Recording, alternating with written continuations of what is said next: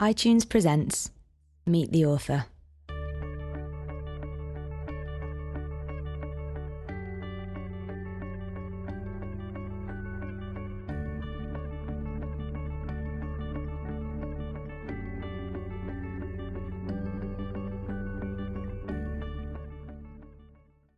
Hello, everyone.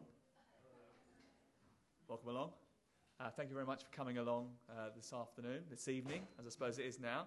Um, this is a, uh, a Meet the Author event for iTunes, and uh, with us tonight we've got a, an author who's had uh, 15 successful uh, self development audiobooks on sale. In fact, not only are they on sale, they're doing very well indeed. They've reached the top 10 in Britain, in Ireland, in America, across Europe, and the, the rest of the world as well. As of today, right now, uh, the guy we're going to be speaking to tonight has seven titles in the top 30 uh, in the self development section. His latest book is called Confidence in a Minute, and it was released this week, and it is available as an audio book too. Uh, please welcome, if you would, Tony Wrighton.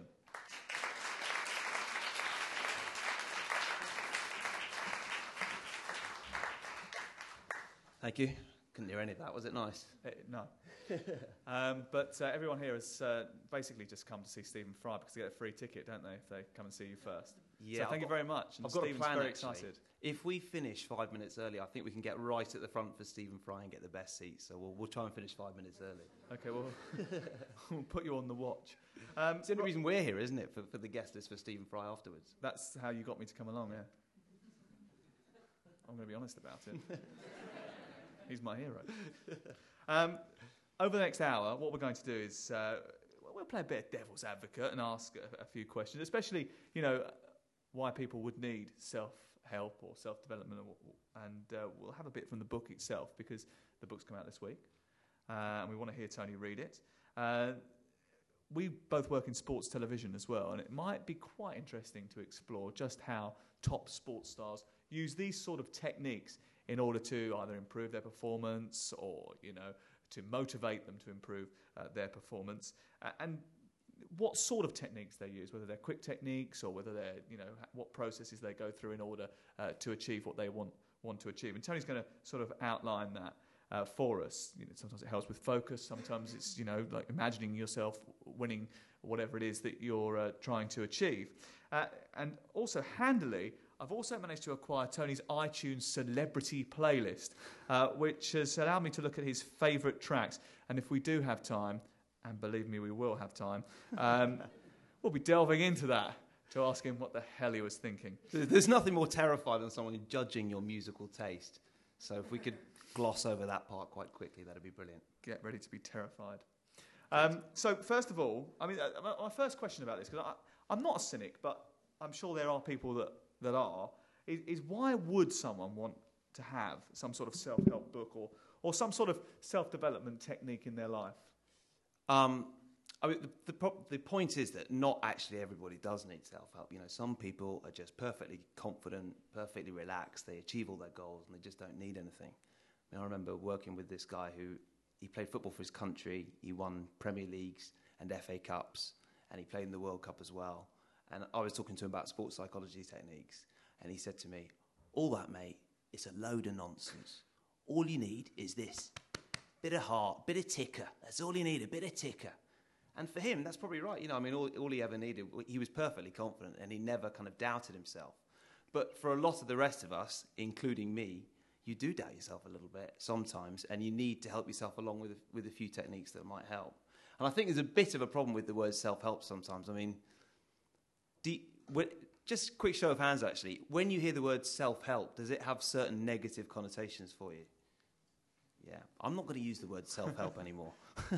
So Because people that. do think they think it's a bit hippy dippy or a bit alternative, or maybe they think of you know sharp suited business gurus on the stage with head mics. I'm quite gutted we don't have head mics today actually, but I asked for them and they said no. Yeah, okay. Um, but so maybe self help does have negative con- connotations, but essentially it's just looking after yourself. And, you know, people. I mean, I know people who will spend six months planning a holiday, and yet they won't actually really plan their life very much.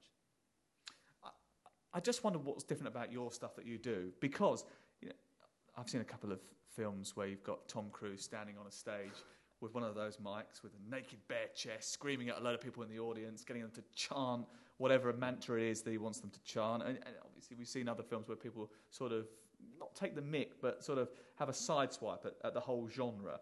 Um, what is what is what is different about what you do compared to not necessarily those people, but to, to other authors who we may well have heard of? Um, I suppose the first thing that I want to do is demystify self improvement techniques. You know, exactly what we said about the likes of, you know, Tom Cruise standing on a stage and um, screaming at delegates as they walk across hot coals is not really my style. Um, and I mean, you know, I'm, I am trained, my training is in neuro linguistic programming, and I'm a trainer of that. I mean, you know, that, there's a lot of jargon just in that name. And if you try and explain what neuro linguistic programming is, it's actually quite hard to explain. And there are techniques in it like perceptual positions and universal quantifiers. Well, my techniques that I'll talk about in the audiobook are things that hopefully people can relate to a little bit more, like, you know, there's one called Disco Ball and there's one called The Best Moment of Your Life and there's one called Your Inner Animal. It's just, you know, I try to make it a little bit more fun and a little bit more relaxed. And the other thing that I do is make use of how quickly technology is changing you're very proud to have your iPad in your hand, aren't you? A- any excuse to bring your iPad today, you're just so delighted. This is my favourite toy, and I will use it at every opportunity. Yeah. iPads, iPhones, email, social networking.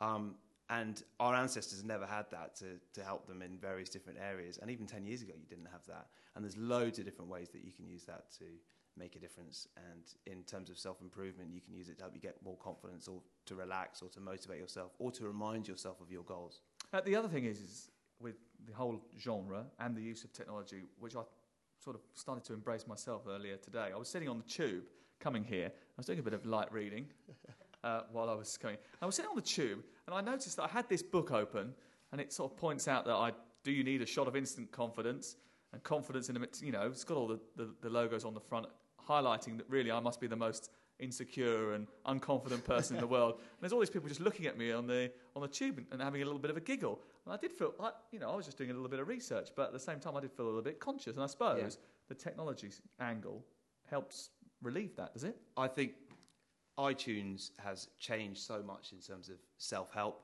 You know, you talk about the, the stigma of actually walking into a shop and buying a book. Well, people don't have to do that anymore. And I think the self help field has been totally changed by the fact that you can you know, download audiobooks online. Um, you can download apps, which, you know, for self help as well. You can download ebooks is just going to explode as well. It's definitely changing, and I think audiobook sales are probably doubling every year. Yeah, and is that something that, um, you know, you've noticed over the last uh, few years with a lot of your titles? Because you have got quite a few titles, as we've already sort of alluded to. Have you got ones that are more popular now than they would have been before? Or? Do you want exact sales figures? Or? Well, I don't mind. You can yeah, tell I us mean, what you like. Yeah, yeah. Confidence Just, is the if most. If you tell me you're selling a lot, then I know that I'm going to get a good reward for sitting here promoting you. So it's doing all right. Okay. um, yeah, I mean, confidence is is the best-selling subject, which is why it was the subject of the first written book as well. Mm. Um, and then, yeah, I mean, absolutely, download sales are massively increasing, probably at the rate in which actual CD sales are dropping. I mean, you know, I shouldn't have thought that many. Who's bought a download here in the last year? Okay, and how many people? Most people. But how many people bought a CD in the last year? Okay, so about about half. Yeah, yeah. So it's probably changing changing over at the moment. Okay, let's talk about this new book then, because confidence, as you said, is the theme. Um, the premise behind it. I mean, what is it, uh, and why have you decided to do it? Because all these techniques, it says here, only take a minute. Yeah. What, why, why just a minute?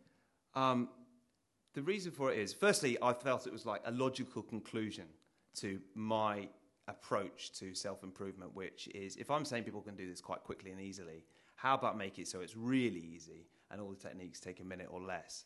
But more importantly than that, um, I felt that I've got loads of um, non-fiction books on my shelf, and I find non-fiction really hard to read.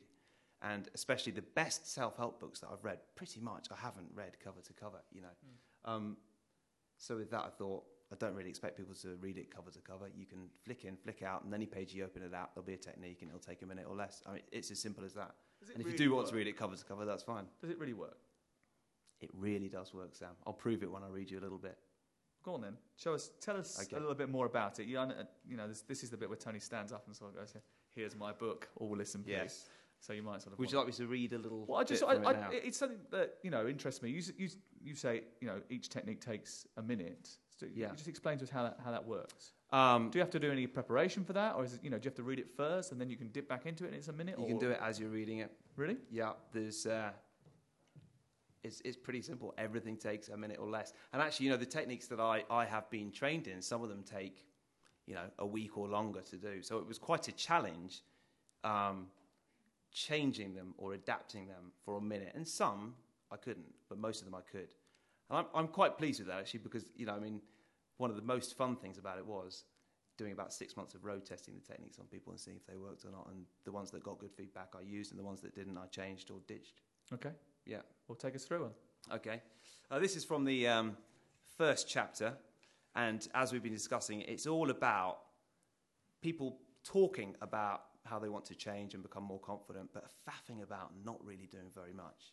And the idea is that you open the first chapter and you can really start to make changes straight away and start to achieve your goals more effectively and start to believe that you can do it as well. Daily reminders. If you're going to become more confident, you want daily positive suggestions and reminders of where you're going. Because sometimes life takes over and we're simply so busy we start to get distracted. Ever heard of a 19th century French professor called Emile Coué? Nor had I, until I started investigating the idea he came up with called affirmations. It said he cured hundreds of patients in Europe and North America by teaching them to repeat the following each morning and evening for hours at a time every day, in every way, I'm getting better and better. Now, this approach may well have worked very well in the 19th century, but it probably wouldn't be appropriate today to walk down the street in Camden chanting, Every day, in every way, I'm getting better and better, over and over again. So I decided to try and use the idea alongside modern technology. And at first, I had people trying loads of different stuff, loads of different methods of setting their affirmation email, social networking, alarms on the phone, even subliminal messaging programs on the computer. But I found that the best answer was really simple and something that you probably use every day anyway your email password. And most of us log in to something every day. So, at a conscious level, we have to ask ourselves, what is my password? So, now using this technique, whenever you log in, you're remembering your goal at the same time. Of course, after a while, the process of remembering your password becomes al- almost automatic. Great.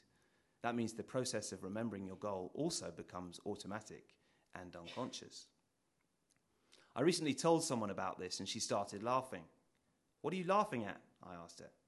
Well, I've not had so much luck with men over the last couple of years, so my password is all men are evil. no wonder. So, what's your password going to be? Clearly, it needs to be really short and sweet. So, pick the goal that's most important and work out how to articulate that in just a few letters. Even the process of thinking this out will help you to get closer to your goal. Soon, you'll find that it becomes second nature to think about your password and your goal at the same time. You can get creative, it's whatever works for you. Here are some examples of passwords other people have used Confidence 1, More Confident Already, Strong 7, Me Confident, Calm and Confident 01, I Feel Good.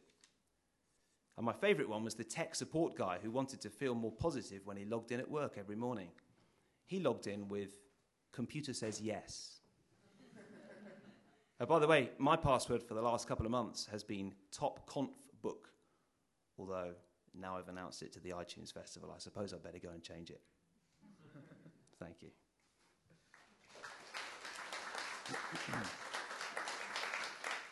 How many people actually use sort of things like that with their passwords, or, or what sort of things do people use for their passwords? Is it family names, or is it reminders, or do you all have the same password for everything? What, what, what's the sort of general feeling? yeah, yeah, we'll, we'll be logging That's why I in. my iPad here, to be fair. Does So anyone do that already? Does anyone use their password to kind of motivate them or just remind them of a goal or something like that?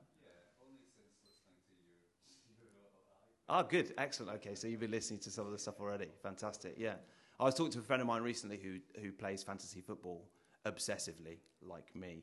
Um, and he his password was patience because he wanted to be patient and not make all his transfers at once. And actually, you know, it really works because every time he logged in, he just reminded himself not to do anything rash.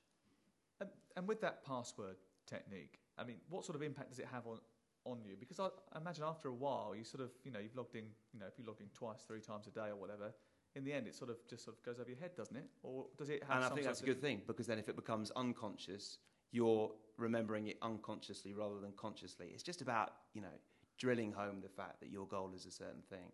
And for many people, you know, if it's more confidence you're after, um, people express their goals in the negative, which isn't very, which isn't very, very good idea. You know, they say must not be nervous. You know, must not mess up my words. And actually, it's better to remind yourself of a goal in a positive way.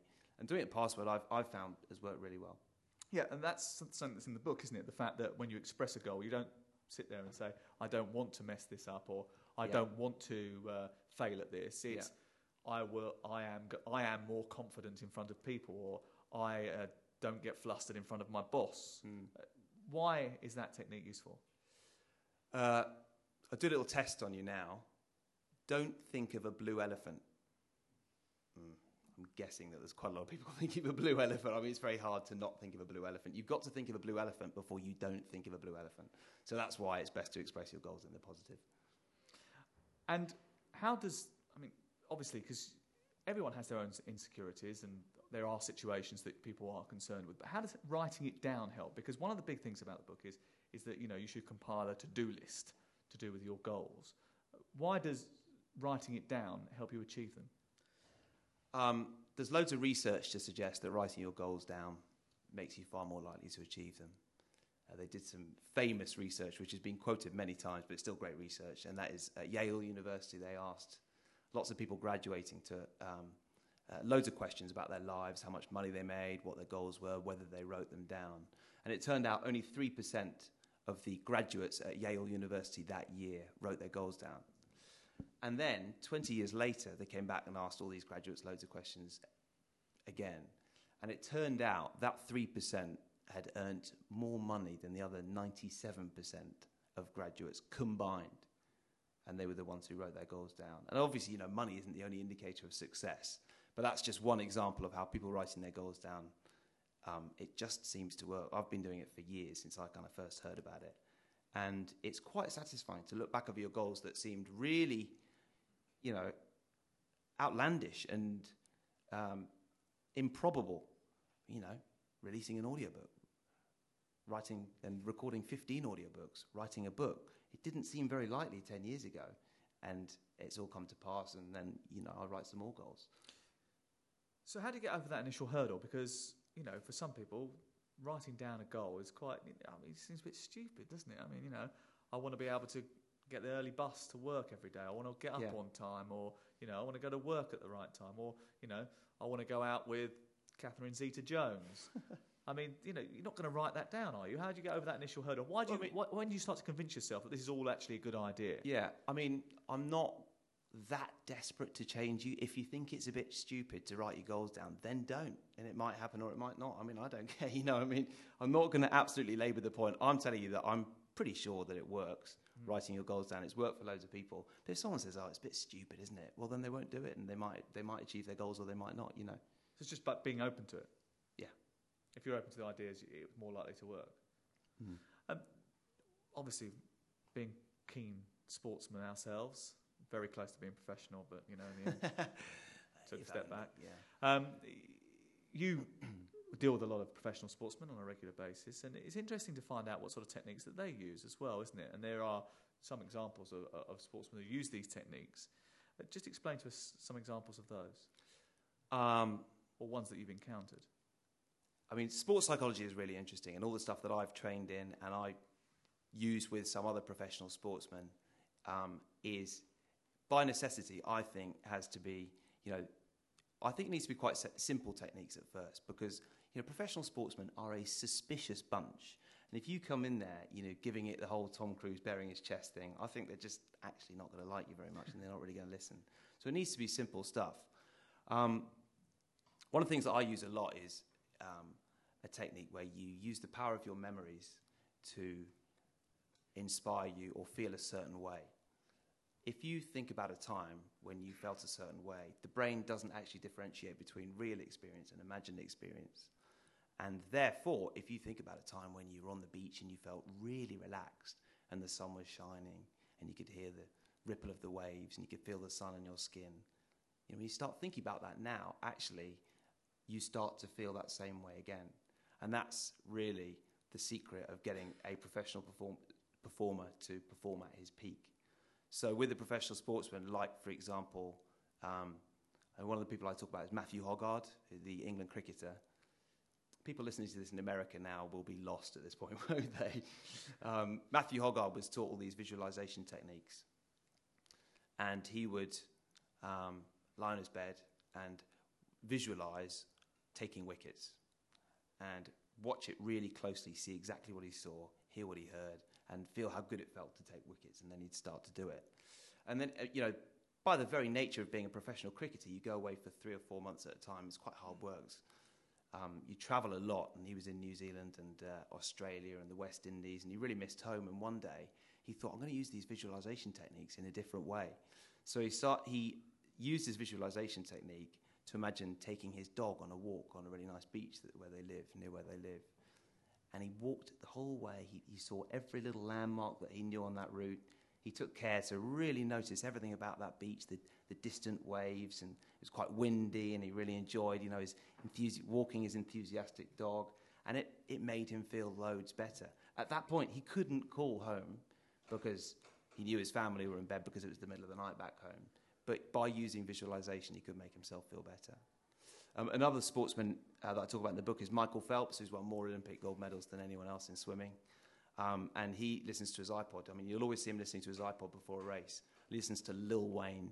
And obviously, that's got really good associations. He's listened to Lil Wayne before he's competed before, and it makes him feel good in the minutes before a race. Um, you mentioned the visualization uh, thing with Matthew Hoggard. Yeah. I just wondered, obviously, a lot of sportsmen have got desire, you know, physical desirable goals. Can you use those techniques in a different way, like the visualization technique? You know, if your if your goal isn't to take wickets and it's to, you know, impress someone in conversation or to be a little bit more confident in front of your boss or whatever it is, can you use the same sort of thing, or or, or is that Yeah. is it different techniques for those sort of situations? Definitely. I mean, the power of memory is just so effective. You know, I mean, if we take confidence, because the book's about confidence, I'll, I'll, I'll show you a quick technique now from the book, which is it combines the power of memory um, and finger yoga. Has anyone heard of finger yoga? I didn't think so. It is actually um, quite an acknowledged form of yoga. If you take your thumb and your little finger and just touch them together, just so you got that there, that is actually um, a finger yoga technique used to promote calm and confidence. Now, when I was told about that, I thought, well, you know, it feels quite nice, but I don't really feel any more calm or confident. So I combined it with the power of memory. So if you stop touching the th- thumb and finger together, and now think about a time when you felt really confident. It can be any time at all. If you're struggling, perhaps it was a time when you were driving some, somewhere and you were really confident that you knew where you were going, or you were cooking a recipe and you were really confident that you make this recipe really well, or anything else. So you've got a time where you're really confident. Okay. Well, think about that time now and see exactly what you saw. And make sure you make the colors really big and bright and bold and make it really vivid pictures. Really associate with this image of how confident you felt. And now hear what you heard and turn the volume up nice and loud. Make it really loud and vivid and clear sounds. And remember how good it felt to feel this confident. Now, as you carry on thinking about how confident you were, take your thumb and little finger and start squeezing it together. As you see exactly what you saw, make the colours really vivid. Hear what you heard, feel how good it felt. Put yourself in the picture, totally surrounded, and feeling how good it felt to be that confident. And now release. Now, the great thing about the power of memory is when you attach it to something like that finger movement, you can do that again at any time and start to feel that confidence again. Now, the real power of it comes when you start to think about that time when you felt really confident, when you squeeze your thumb and little finger together, and then you listen to your iPod as well and listen to a song that made you feel really confident.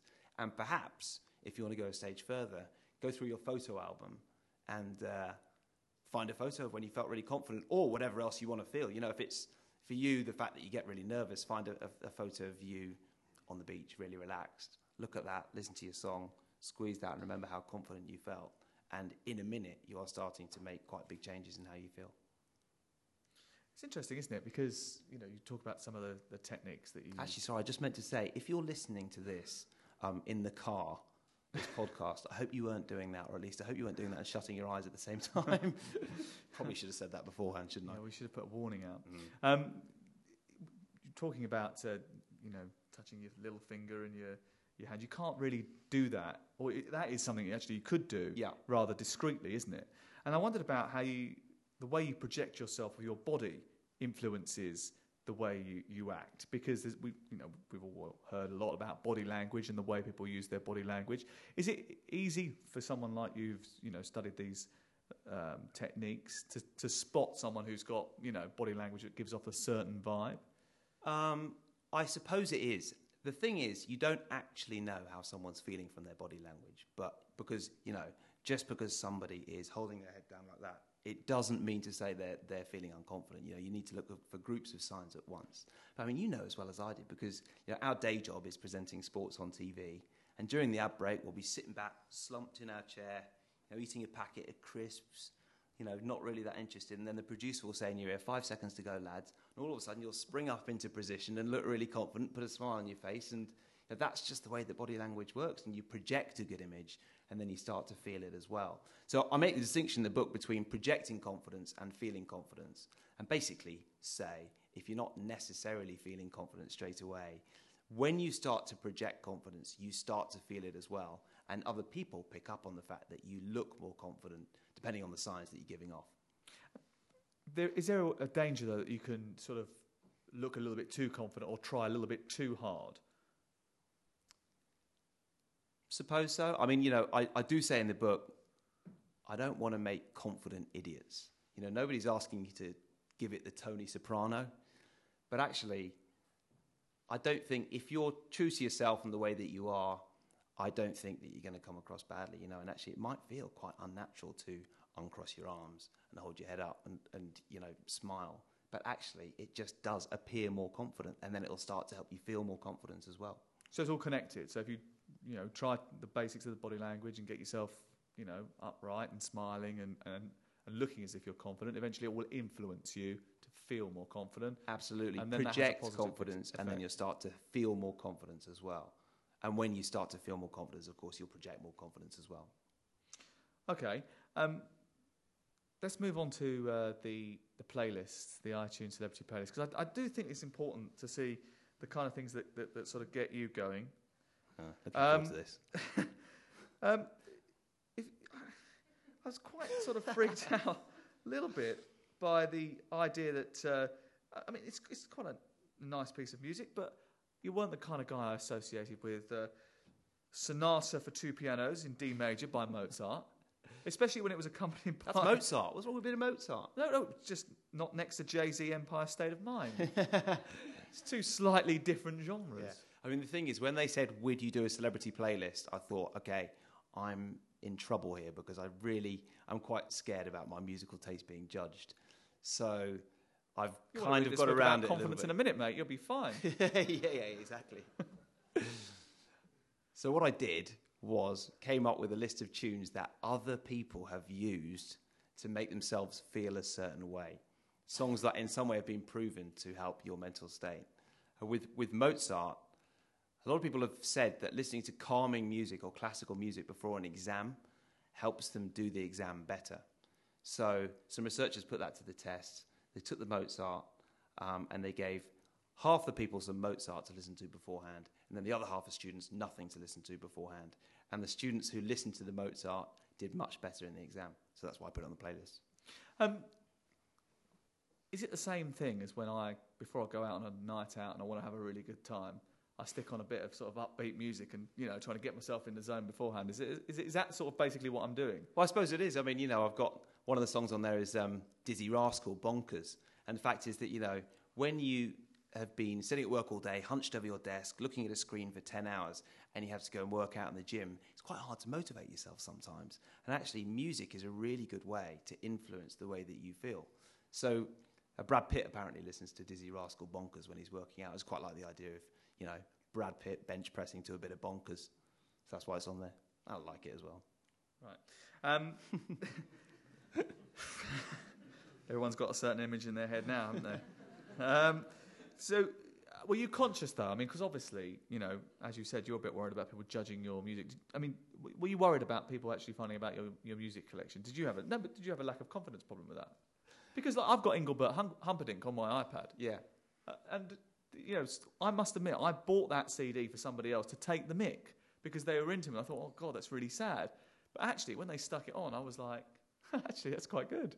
Can I copy it? But I wouldn't want everyone to know that. Well, not obviously if I let that cat out of the bag, but do you know what I mean? Uh, You know, Well, the whole lack of confidence- Were you holding it back because you didn't want people to know? The whole lack of confidence thing is interesting because, you know, as I said before, some people don't need any help. They're just, you know, they're, they're utterly relaxed, totally confident, completely full of self belief. And it wouldn't ever occur to them to kind of get worried about something major um, in their lives. But that's not me, you know, and I don't think that's most people. And I've, I've certainly got, you know, worries and I get nervous like everyone else. I was nervous before tonight, which is why I used some of the techniques in the book. You know, I mean, Which ones did you use tonight before you came in? I used a visualization technique. So, And what were so- you visualizing? I was visualizing us having, having a good time and you taking the mickey out of me for my musical taste. So it works, which is good. Do you know what? I actually tried it before um, I came in here tonight because I've, I've never done this before, and it's not something that um, I've ever really sort of explored. But I have, in doing research for this, downloaded one of your audio books, and I have had a, a read of the book. Another couple of pounds to me. Um, but um, one of the techniques, that, the technique that I tried tonight was was was trying to imagine that it was going to be good. Because one of the techniques is is not com- convincing yourself that it's uh, going to be bad, or Not, if you're not nervous. what? Not what? We don't want to do. We don't want to not do anything. Okay, so example, I didn't want to. I, w- I was worried that I was going to come in here and it was all going to be a little bit intense, and I was going to to stuff up. So what I've tried to think about was, you know, it's going to be a laugh. We're going to have fun. Everyone's going to enjoy it. We're all going to clap. Then we're all going to go down to Stephen Fry, and you know, And the sooner we get to Stephen Fry, the the better. yeah, and, and you know, we'll have a pint, and it's all going to be great. And afterwards, I was I was hearing you say to me, "That was really good, mate. Thanks very much for doing that." And it did make me feel a little bit more relaxed when I came in, but it doesn't guarantee that you're going to have a great night. Obviously, yeah. Oh, well, obviously, you know, and that's why you know the, the more that you practice these techniques, the better. Especially in terms of visualization. I mean, you know, the section on visualization, the section on body language are quite they work quite well together.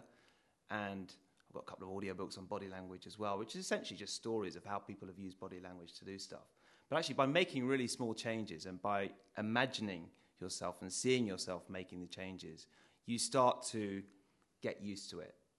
So, for example, with body language, is there anyone here who feels their body language isn't very good? Yeah? So you, you don't think your body language is very good? Always, always have your arms crossed. Okay. Um, do you want to act as a little dummy for us so we could do some body language stuff on you? this is a great idea. Aren't you pleased you have? Give her a big round of applause, ladies and gentlemen.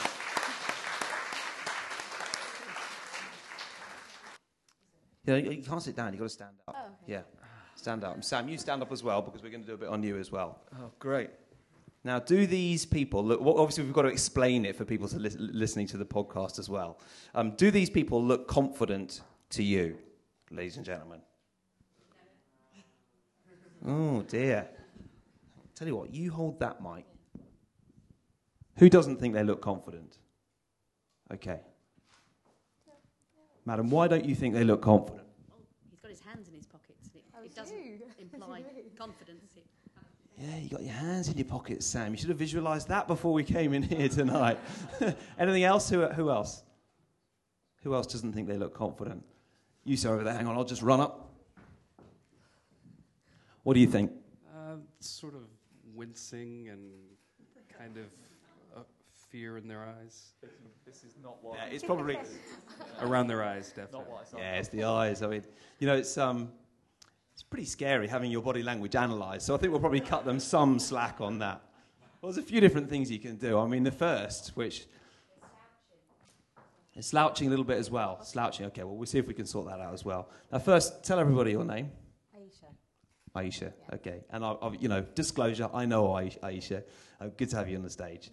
Um, first thing you can do is smile. I mean, it's a really simple thing. When you project more confidence, you start to feel it as well. And and listening at home, they are now beaming broadly. I'd just like to tell you about um, a little bit of research, which is really interesting because smiling um, is proven to release endorphins. The other things which release endorphins are exercise, eating curries, sex, but smiling is definitely one of them, which is quite good. And in the absence of being able to do any of those other things at the moment, we'll stick to smiling. Um, has anyone got a pen? You've got a pen, have you? Lovely. They did this research with a group of people who were asked to watch cartoons. And whilst they were watching cartoons, they were all asked to put a, a pen in their mouth. And half the group were asked to hold the pen in the mouth with their teeth, like this. Ah, ah. So when you're holding a pen in your mouth with your teeth, you are able to smile quite easily. When you're holding a pen in your mouth and you're not allowed to use your teeth, you can't really smile. Oh. Can't smile. so half the group were allowed to smile by using the pen in their teeth, and half the group weren't. And the group who held the pen in their teeth rated the cartoons as much funnier because they were smiling, they were releasing the endorphins, and therefore they found the cartoons funnier. So, first thing is to smile. What about what about our arms? Because you know, hands in pockets. Yeah, nice. Always Aisha was saying she always folds her arms. What message does that send? Yeah, I mean, arms, arms is a fairly basic one. I mean, you know, I think most people know that it is perceived to be unconfident if you cross your arms. Even, and even if people say, because were you saying you cross your arms quite a lot? Yeah, all the time. Yeah. Yeah, no, no, no just speaking to the mic. Oh, sorry. I'm not moving your arms yet. yeah, yeah, yeah, exactly, yeah. If you weren't crossing your arms, you'd have the mic there, wouldn't you? I kind of do this, my arms this, yeah. I'm always crossing my arms. Okay, and do people say that you cross your arms a lot? Yes. My boss does. Says, why are you always like really bad, like really Mm. bad body language, You're always like your arms crossed. Because whether you are unconfident or not, when you cross your arms, you're projecting a lack of confidence. And, you know, it's, it's just a fact of life that if you uncross your arms and open your body up a bit, you look more confident. And another thing is head position. Um, having your head up straight, horizontally, and vertically like this is perceived to be confident. And if you tilt it to one side like that, Tilt you, you tilt yeah, your head. yeah, always tilting my head. How, how do you mean? In what way exactly? Yeah, when I'm, especially when I'm talking to someone, if you're talking to me, I'm just like this. I think I always perceived it as a way of seeming though I was sort of interested in what you're saying. Yeah. Like, not a case of confidence, but just kind of like. I mean, if I just ask people, Maybe. what when you got, guys tilt your head a sec, so everybody can see you tilt your head. There you go.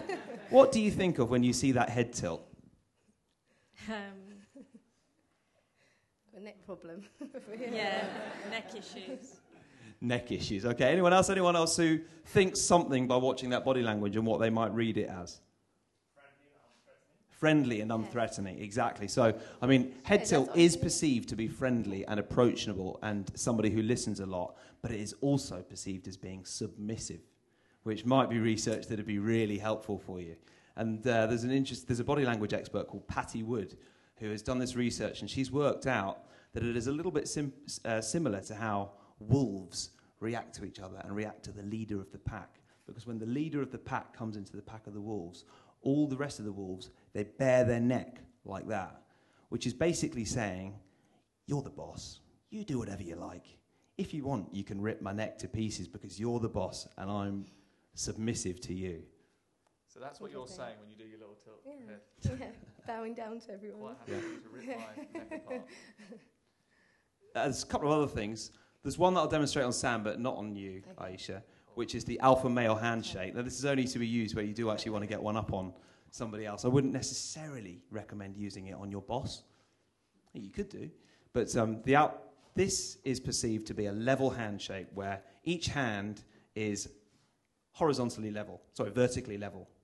If I flip your hand over like that, your palm is facing up, mine is facing down. That is perceived as an alpha male handshake. You know, like I hate it when you when you get introduced to people and they say, "Hey, how you doing, man? Good to meet you." And they come in with a hand like that, face down. so I'd go like that. Are you from America? yeah. Or take my hand and just turn it level. You know, I mean, that's a good way to deal with. So if someone tries the alpha male handshake on you, and believe me, guys listening will know exactly what I mean by this. I don't know. Do, do girls get involved in a bit of power handshakes or not? No, I think we saw we don't do handshakes, we do kisses, don't we, and cuddles. And When you first meet someone, though, you don't kiss someone the Yeah, first you time you meet them. no, um, yeah, I don't really do handshakes. I can't tell you the last time Okay. I did a Yeah. So it's more Ma- more of a a one male, for the guys. Probably, I'd, Yeah. I'd do it, but a female, I'd probably I'd kiss them, but So the on alpha the male. cheeks, obviously, not the lips, but yeah. Yeah. So, Yeah. Yeah. But, How long does um, it take before you start kissing on the lips? oh gosh, ages. Been single for a while. the, the final, the final one which I want to tell you about um, is red carpet stillness, as I call it in the book, which is simply that when you're fidgeting around and itching and scratching and just moving around a lot, you are perceived to be unconfident. So when you slow it down, you move very slowly and you're very still, you're perceived to be confident. And even if you're not feeling it, you start to project it and then you start to feel it as well. Do you think that's something, Aisha, that you I might think do? I've scratched my eye about six times being up. Yes. yeah, Oh, you've got such that, an itchy Yeah. eye, haven't you? I It's haven't at all. I just I haven't got an itchy eye, but I'm just doing this because it's like well, I'm standing here and people are looking at me. What do I do? I just rub my eye. Yeah, so I guess Yeah. that's So, if you imagine someone like Angelina Jolie or George Clooney on the red carpet posing for photos, they're not itching their eye, are they, when they're getting photos taken? They're just standing still confidently. I mean, l- that is literally, you know, one of the best visualization techniques you could do. Um, imagine Angelina Jolie and just stand very still. I've never seen such a still audience in all my life. Ladies and gentlemen, give a big round of applause.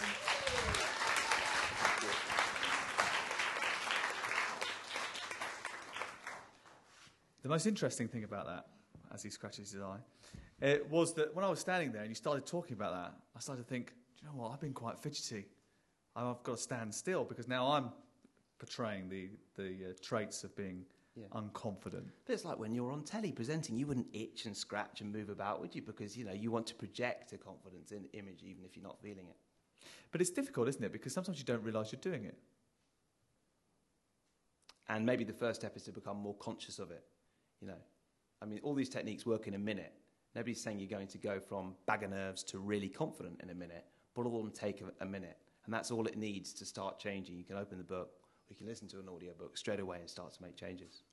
Yeah, it's, it's a lot easier, isn't it, if you've got, I, I don't know, someone to share it with as well. Because a lot of not being confident is the fact that you feel sort of on your own.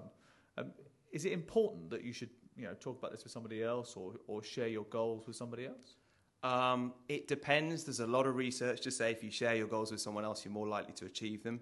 But I think with something like confidence, it goes back to the stigma thing. Sometimes you don't want to tell people that you're working towards something. I mean, one of the techniques I've looked at is sharing your goal on social networking sites, you know, updating your Facebook or Twitter feed with your goal. Well, I mean, you know, that's great on certain areas, but actually with confidence, you don't always want to tell people you're working towards that. It's just something that people would keep to themselves. So if, if you're comfortable with sharing it um, to your your friends and family and, and beyond, then that's fine. But you know, if if you want, I, there is research to suggest that if you tell people about it, you're more likely to do it. It's a, it's the next step from writing it down, but not always people are comfortable with doing that. Okay, we've got about five or so minutes before Stephen Fry uh, starts. So um, should, we've got trying que- not to sound so excited, Sam. That's what I've been visualising all day. Um, questions, some questions for Tony. Just a, a few quick questions before we, we go uh, off. So people just stick your hand up and I'll come around with, with a microphone. Hold on. Hopefully it's still working. Yes, it is. Look at this. Your name? Lindsay, um, do you borrow Hello. a lot of your techniques from um, operant and classical conditioning? From Um, like operant and classical conditioning, like asso- positive association and like stimulus response units? I, I've never. What was it? Operatic. Operant or classical conditioning. Oh right. Okay. Um, I'm not actually familiar with that. Uh, my training's in NLP, neuro linguistic programming. I'm a master practitioner and a trainer in that. There may well be. Sounds like they're they're similar, but um, I don't really know much about that, so I might go and research it when I get home. Yeah. What, what have you noticed similarities then? Um, yeah, like uh, they did, uh, Lewis and Natal did research on like people that were suffering with depression, and um, they found that like if they had to rate every single day and that they did positive activities, then they were more likely to not be depressed by the end of the course. Um, my philosophy on everything is more important than anything you've trained in is just do what works. So if that works for a lot of people, then I would say, you know, whoever's interested in it, research it and do it because if it works for you, then it works. You know, what do what works. Okay. Next question. Thank you. Who's next? Okay, I'm going to come up here. I feel like Leslie Crowther on The Price is Right. come on down. Your name? It's Charlie. Hi. Hello. Um, Hi, hello. Charlie. Um, it's, um, do you think it's too much to generalise that everyone's the same? Because when I see someone tilting their head, I think, oh, they might be curious. Or when someone's holding their arms, they might be bored, they might be um, defensive and shy as well.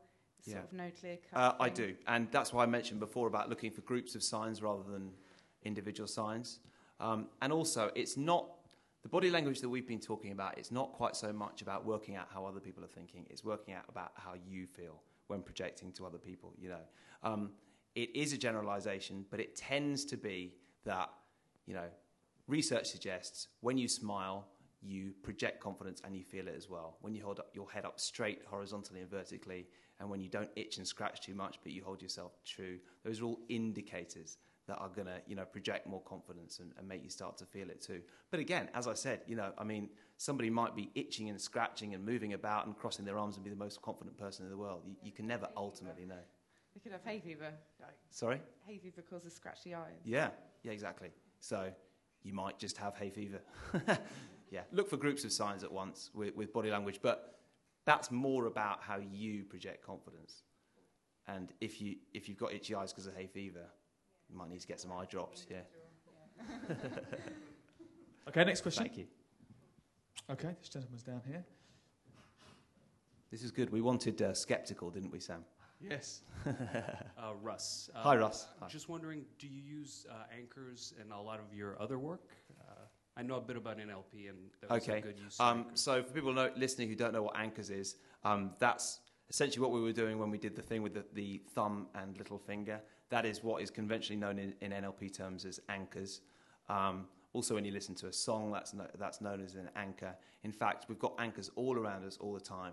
You know, when you go home tonight and you put a bit of music on, that might remind you of a way that you felt at a certain time. When you look at a photo of a holiday, you say, oh, didn't we have a great time when we were so relaxed there? We've got anchors all the time, and it's definitely significant in the work that I use. Yeah, and and in the book, there's a section on, um, you know, we talked about using the power of memories and putting your thumb and little finger together, listening to a song, and also making a little bit of a montage on your phone um, of photos that made you feel confident, and just looking at that in the minute before um, going to make a presentation or something like that. And in the research for the book, I tried it out, and I, you know, I had a photo of me and my girlfriend on the beach, and uh, a, a photo of when I was doing a sports show, and I felt great, and I really enjoyed it. And looking at those things just made me feel good because they were good times. Okay, next question.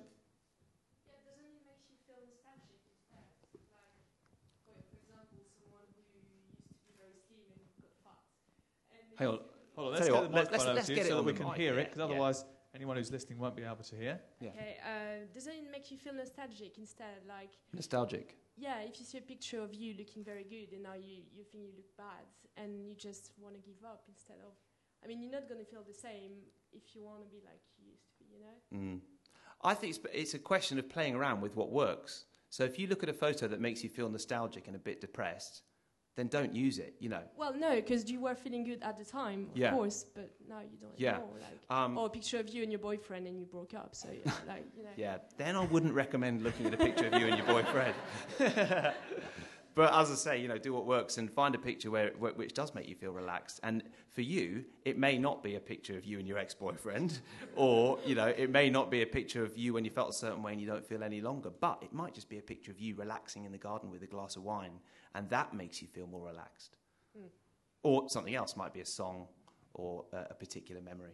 I- I remember I, I once got a, a rejection letter from a, a, a radio station that I was working for or hoping to work for, and they said, "Oh no, you." you That's one no of the many that one rejected of the many that rejected me. Yeah, to be fair, um, and um, I pinned that up in front of my computer. Was that the right thing to do or the wrong thing to do? Because that's a sort of Uh, negative that was I was hoping was going to give me positive motivation, but I don't. as I said, the most important thing is do what works. Mean, he's a guy who won the Rugby League World Cup in 1973, and he did exactly the same thing. He was dropped from the team the year before, and he put up the um, article saying how he'd been dropped on his bedroom wall, and he used that as motivation every day to fire him on to doing, to doing well the next time. And they often say, I mean, you know, it's easy to use it in sports terms, but they often say when the opposition manager has slagged a team off, oh, he's just written his team talk. So if that works for you, that's fine. I don't think it would work for me. I'd rather a reminder of something positive and a reminder of how well I can do rather than a bad moment. It wouldn't make me feel that good to look at a letter of rejection. Okay. Any more questions for anyone before we go? Okay. This gentleman here. One more, and then we can. Uh, Stephen Stephen Fry's Fry. coming on soon. Hi, uh, my name's Ian. Hi, um, Ian. I'm just kind of interested in, as to what song you have. I know you, you mentioned the songs that you had uh, from other people, but what is your song choice? Top song Um, choice. Sorry, top. Uh, your top song choice. Well, actually, I mean, I combine these visualization techniques with kind of chill techniques. I mean, you know, some people call it meditation. I'd just say it's a kind of five or ten minute technique where I chill. And I use songs without lyrics to do that. And the reason is if you're using, if you're kind of going into a kind of relaxed, chill, meditative state and you want to focus on something in particular, it's sometimes not a very good idea if you've got lyrics. And the example that springs to mind is Daniel Powter's Bad Day.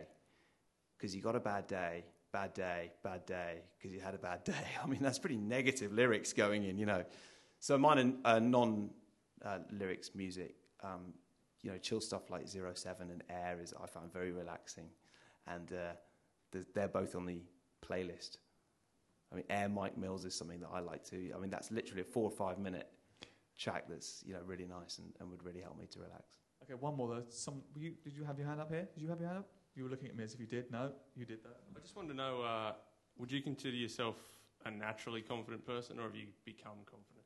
Well, not particularly, no. I mean, that goes back to what I was saying, and that's probably the motivation that I, I got into the, the techniques originally, you know, because I kind of, I wasn't particularly happy, you know, and I thought, actually, there's got to be something more than this. You know, I did a bit of research into NLP and I started doing a few of these courses.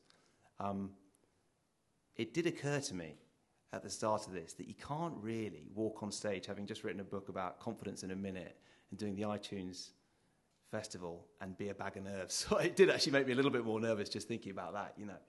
But um, I think everybody gets nerves. And the other thing about nerves is that it's adrenaline, and you need adrenaline to do to operate effectively in the situation when you need it most. I mean, if you think about some of the best moments in your life that will happen in the future, they might be, um, you know, having a baby or getting married or something like that. And you know, there's going to be a lot of adrenaline going. You want that because you want to experience the moment. You want to be operating right at the edge of your capabilities. So I think anyone who says they don't get any nerves at all is probably lying, and I do. In your case, um, what makes you confident is success, isn't it? Like people buy your book, so obviously you're going to be quite confident tonight. Yeah, I suppose so. And the, the more that you do something, the more confident you feel about it.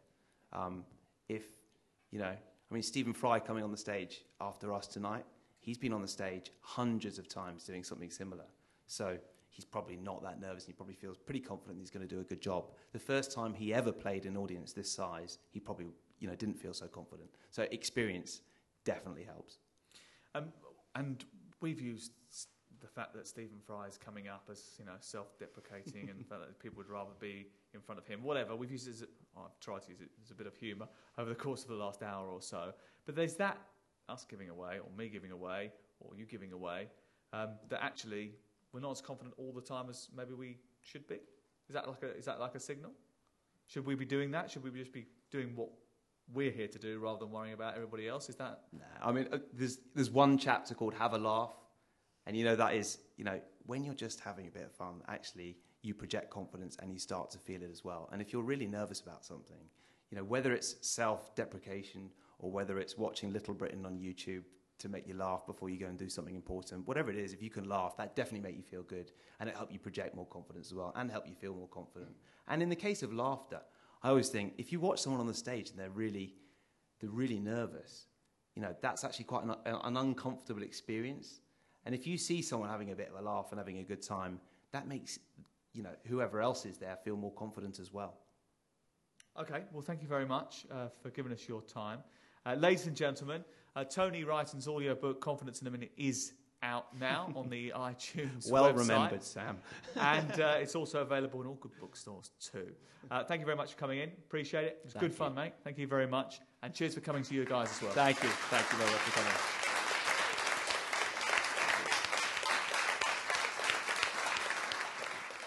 This episode of Meet the Author was produced by iTunes and the Apple Store. To purchase the audiobook or listen to more episodes in the series, click the link below or search for Meet the Author in the iTunes Store.